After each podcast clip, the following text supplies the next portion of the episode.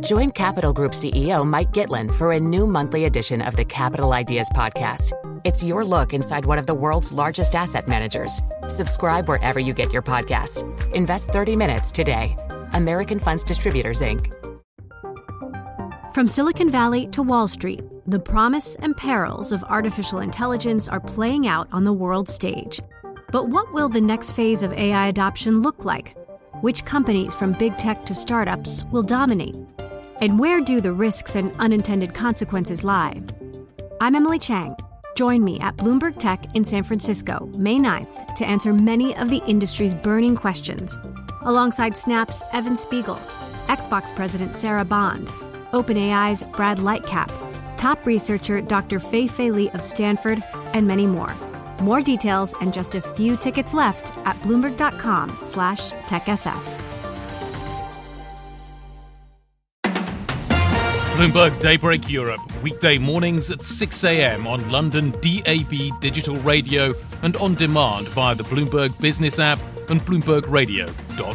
Now, UK house prices fell in October by the most since the start of the pandemic, as political and market turmoil sent shockwaves through the property market. Data from Nationwide out yesterday showing the average value of a home dropping by 0.9% to £268,000. That's much sharper than the 0.3% fall that economists had been expecting. We're joined now by Ray Boulger, who's Senior Mortgage Technical Manager at John Charcol. Um, Ray, thanks so much for being with us on the programme again. We spoke to you just a couple of weeks ago on the 19th of October when you told us that you expected a 15% drop in house prices from their peak.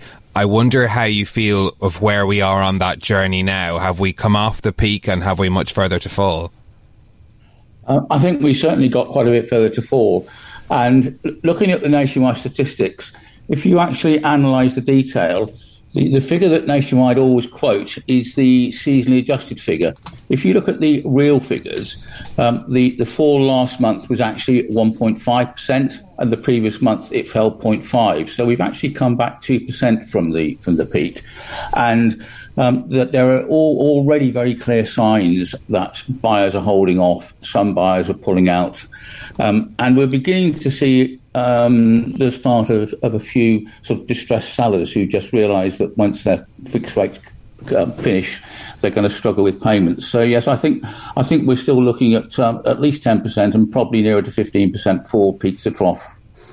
Okay, I think that's really interesting that you talk about the idea of distressed sellers already in the market. I mean, is this unusual in terms of the speed of the impact? Certainly, the speed of rate hikes has been um, extremely fast and unusual in that sense. Is the speed of the drop in house prices unusual? Uh, yes, I think that's right. Um, it, last time we saw anything remotely like this was uh, back in the autumn of 2007. Um, and um, then you've got to go back probably to the early uh, 90s to see anything similar. So, yes, it is, it is certainly very unusual. But of course, you know, we've been in unusual territory, having mortgage rates very close to zero for 10 years and then getting a really sudden peak is what causes the problem.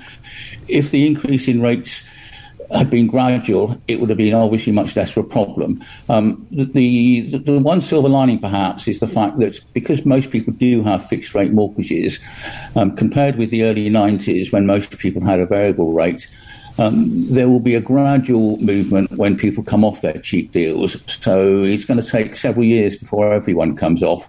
But, but you know, the combination of the much higher mortgage rates and the much higher energy costs is putting some people under pressure. Ray, how have things moved in the mortgage market since we last spoke to you? We had this issue around products being pulled from the market. Some of those have returned. What's the what what's sort of the latest in terms of both availability and rates that you can get now for a mortgage? Well, that situation is certainly improving. Um, we are now seeing rates come down, but really quite slowly. I mean, bearing in, in mind how far gilt yields have, have, fallen from the peak after the mini budget, um, I think mortgage rates have got quite a bit further to fall.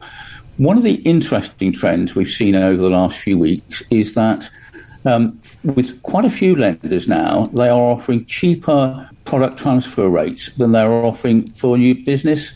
I mean, Nationwide, for example, a couple of days ago, reduced all its product transfer rates for two, three, five, and ten years below five percent. But for new business, people are still be paying well over 5%. And so I think there are a couple of reasons for that. First of all, um, lenders are struggling under, you know, uh, to, to, meet their service standards. And uh, I mean, one lender yesterday we were talking to was suggesting they could afford to drop their rates more quickly, but they're worried that if they drop them too far, they'll get too much business and can't cope. So there's an element of not dropping rates too far to avoid being overwhelmed with business. Um, and uh, secondly, We've got some new mortgage rules coming in in July next year called Consumer Duty, where lenders are required to look at the overall lifetime value of the product rather than just the initial deal. And I think that's encouraging lenders to actually look at existing customers, um, you know, much more carefully and make sure they're offering good value throughout the mortgage term. Mm, that's interesting, yeah, that it's going to be much more of a long term duty. Look, in the past, when we've seen a lull in prices, first time buyers and perhaps even second home buyers have rushed in. There are uh, a lot of savings still built up post COVID. Could that happen? Could people step into, you know, a market and that would perhaps slow the rate of fall? Uh, well, as you say, some people will have got savings built up from COVID, and obviously they're in a good position. Um, the, the, people who are going to have a big impact on the market um, are those in a more marginal situation who are struggling.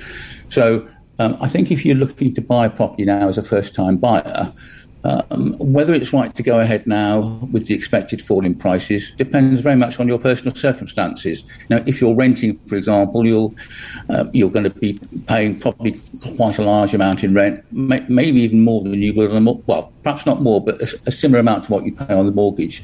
And you know, the value of having your own property, security of tenure, is well worth considering. And you know, one of the impacts we, we're also seeing is in the buy to let market. Now, stress test rates, i.e., the uh, rate that lenders have to use or decide to use to decide whether a mortgage is affordable, has been pushed up in both the buy to let market and the residential market. And what we're finding now is that if you're a buy to let investor looking to get a high loan to value, um, really anything over 50% in some parts of the country, it's now very difficult to actually borrow simply to meet the lender's affordability um, criteria. So I think what's going to happen is we're going to see some buy to let landlords decide to exit the market because of the increased cost of their mortgage and the increased regulation. Very few landlords coming into the market and therefore less choice for renters. So the mm. impact of this is going to actually hit renters as well as householders. Well, I'm wondering what the extent of that impact could be if if we're talking about you know there being a, a shortage then of, of buy to let properties. Is that you know is is there a potential for a rental crisis there as well, deeper than the one we already have? Uh, I think there is, I and there are early signs of that. And um, you know, government action has tended to be to favour the first-time buyer over the landlord. Um, and long term, clearly, it's in the government's interest for people to own their own property as well, so they you know, don't be, become, if you like, a burden on the state in terms of providing rental support in their retirement. Um, but in the short term, um, there is, a, there is, I think, going to be a problem for renters as well as for first-time buyers. So the government needs to think clearly about you know what it can do to mitigate that. Yeah, I, I, mean, that was where my sort of last question to you, Ray, really is what should government and the Bank of England be doing or be thinking about now? I mean, in the past, the Bank of England, you know, has talked about you know, even only a few months ago, that the property market isn't a sort of source of concern. But with this speed of, of rate increases, you know, perhaps it should be. Uh, absolutely. I mean, many landlords are going to be making a loss um, into uh, uh, uh, certainly those landlords who are relying on mortgage finance as opposed to those who are buying a property from their own resources. So um, on that basis, the only way it makes sense to continue to hold the property is if they see decent capital gains, and they're not going to be looking for that over the next few years. So I think one thing the government could do very easily would be to change the taxation rules. So for people who own a property in their own name, as opposed to through a limited company, um, they they now, in, in most cases, en- end up not being able to offset all the mortgage interest against their rental income and. Mm that's very different to any other sort of business. So, um, whilst reducing or cutting out the 3% surcharge landlords have to pay would help. Um, I don't think that in itself would be enough. A long term measure that makes the whole situation in terms of owning a property more viable is something I think the government needs to look at. Bloomberg Daybreak Europe, weekday mornings at 6 a.m. on London DAB digital radio and on demand via the Bloomberg Business app and BloombergRadio.com.